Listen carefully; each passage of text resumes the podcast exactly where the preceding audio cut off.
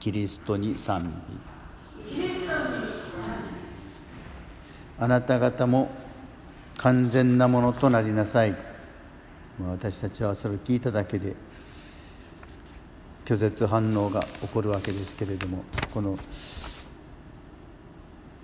確かに英語の聖書もパーフェクト日本語で言う完璧。めったに私たちが使わない言葉ですが自分が望み通りにしてくれたら子どもたちに対しては完璧にできた。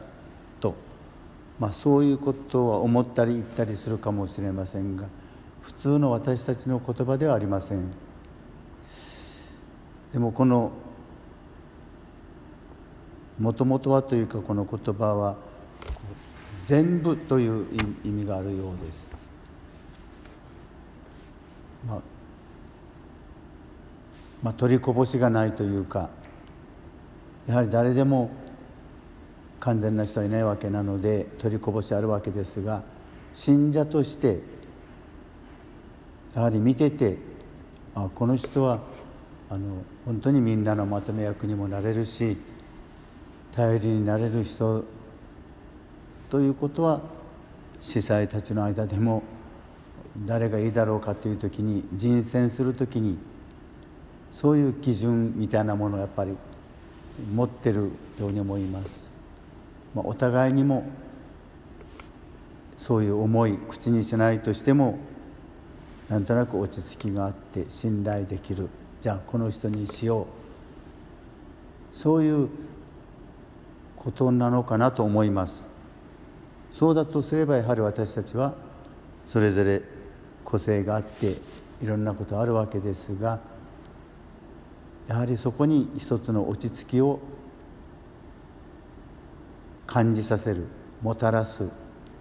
そういうやはり元元締めとなるような存在それが信者には求められているということでしょう。御父のようにどの人にも公平にということはとてもできないわけですがしかし